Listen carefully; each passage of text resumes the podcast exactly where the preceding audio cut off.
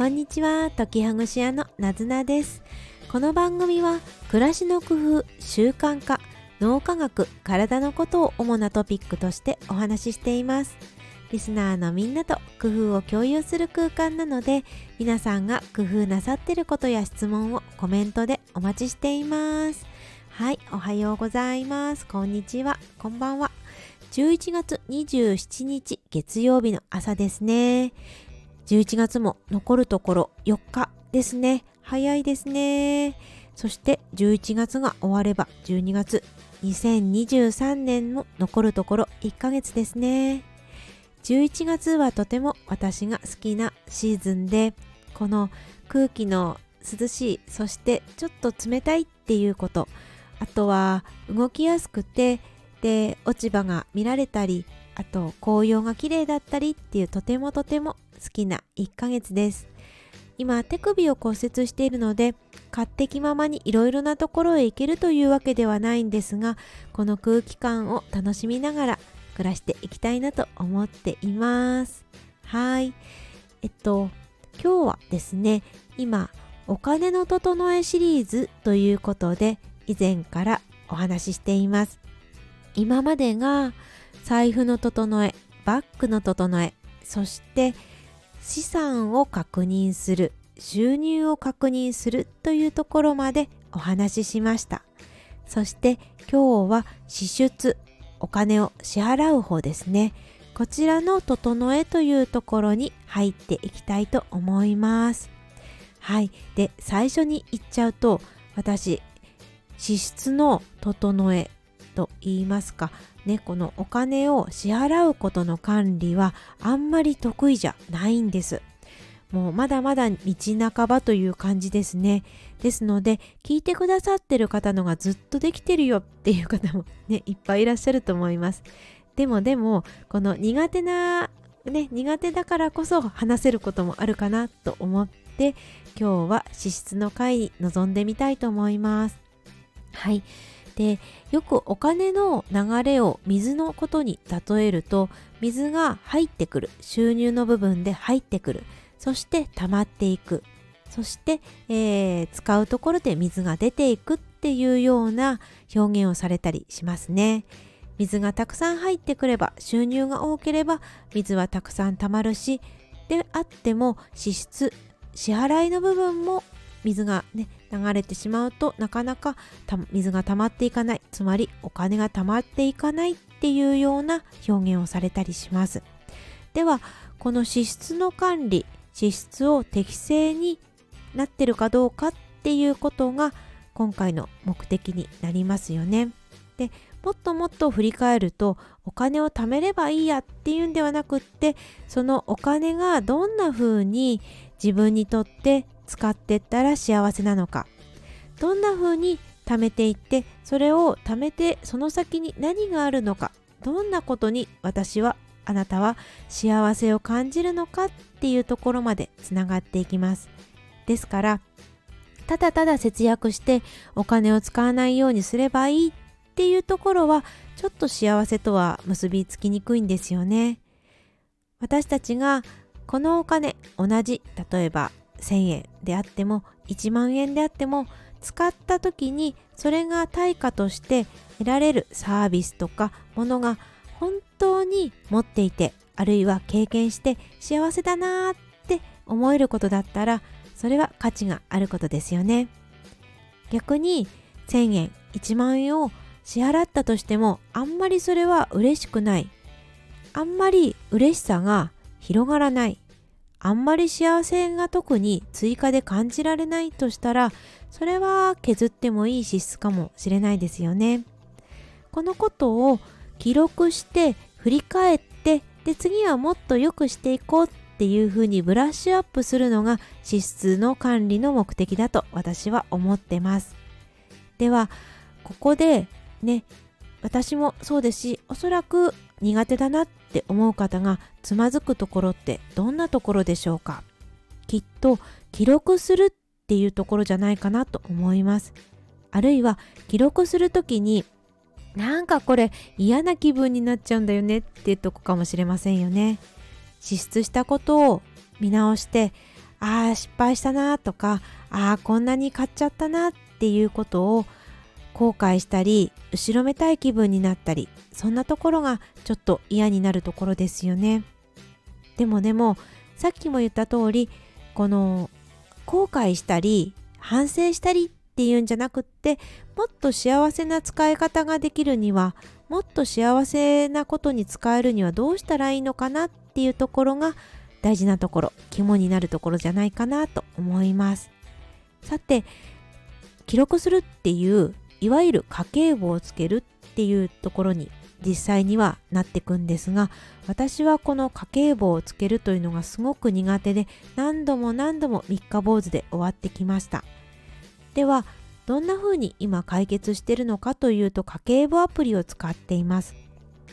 商品名で言うとマネーフォワードというサービスを使っています。マネーフォワードに限らず他の家計簿アプリでも使いやすいものがあればどんなものを使っていただいても大丈夫だとは思います。そして、えー、この家計簿アプリを使わなかったとしても自分で書き留めて家計簿をね、えーと、手であったりもしくは Excel みたいなものを使って自分自身で記録できるっていう場合であればそのようなやり方でももちろん構わないと思います。自分自身で手入力であるとか Excel であるとか手書きでそれが楽しいって思える方まあ楽しくなかったとしても今まで続けてこられた方でしたらそのやり方で続けていただければいいと思います。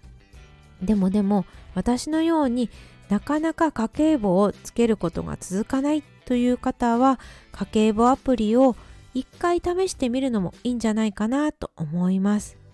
この家計簿アプリのすごいところは手入力もできるのですけれどクレジットカードや電子マネーなどで支払うとそれをあらかじめ設定していたデータの連携をすることによってその支払ったデータを全てまとめられて自動的にほぼほぼ支出の内容も含めてこうねあのデータがまとめられるっていうとこデータが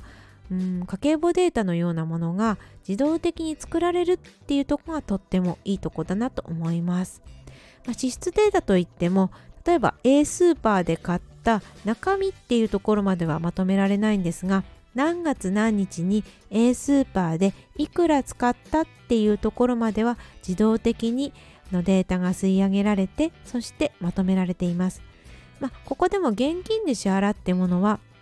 それはあのデータには連携されないんですがクレジットカードを使っていたり電子マネーなどを使っているとこれがまとめられるということになっていて私は今までの家計簿がどうしてもつけられないっていう悩みから家計簿アプリを使うことによって解消されました。とっても良かったです。はい。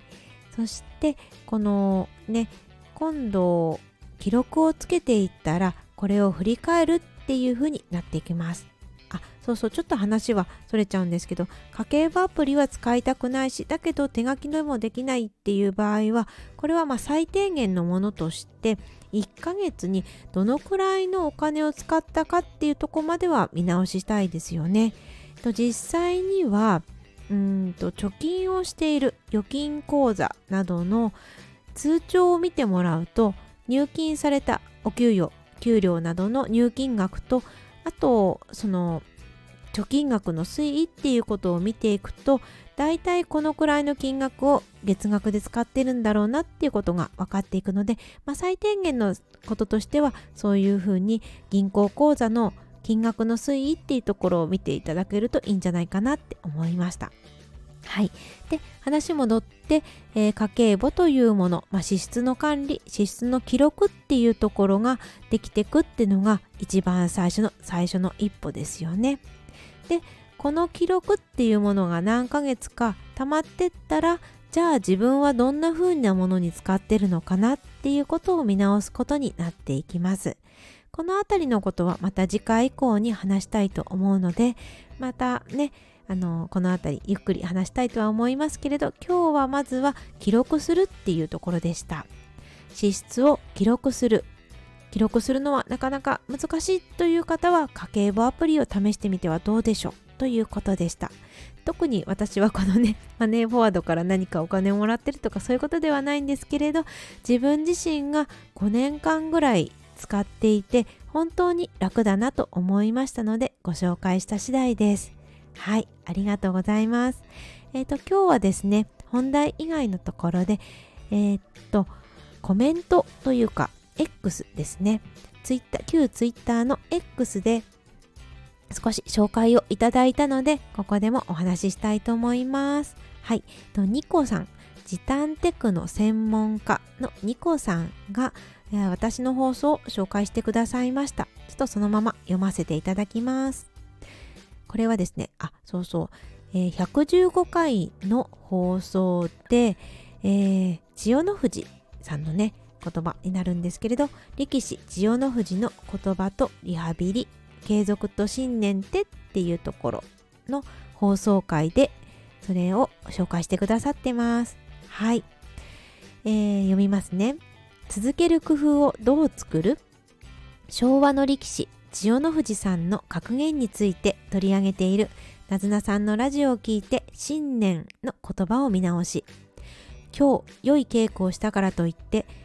明日強くなるわけではない。大切なのは継続するための信念だよ。千代の富士さんの相撲の強さを思い出しながらの納得のお言葉ですが今する今すぐ成果が出なくても人生100年時代継続していれば福利のような効果になるというなずなさんのお言葉にも心が動きました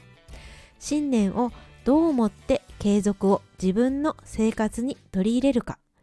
長い人生が続く子供たちにも信念についての話を伝えて一緒に良い習慣をちょっとずつ継続して福利につなげたいです。えー、なずなさん良い話をありがとうございましたというとてもとても嬉しいお言葉いただきました。ニコさんどうもありがとうございます。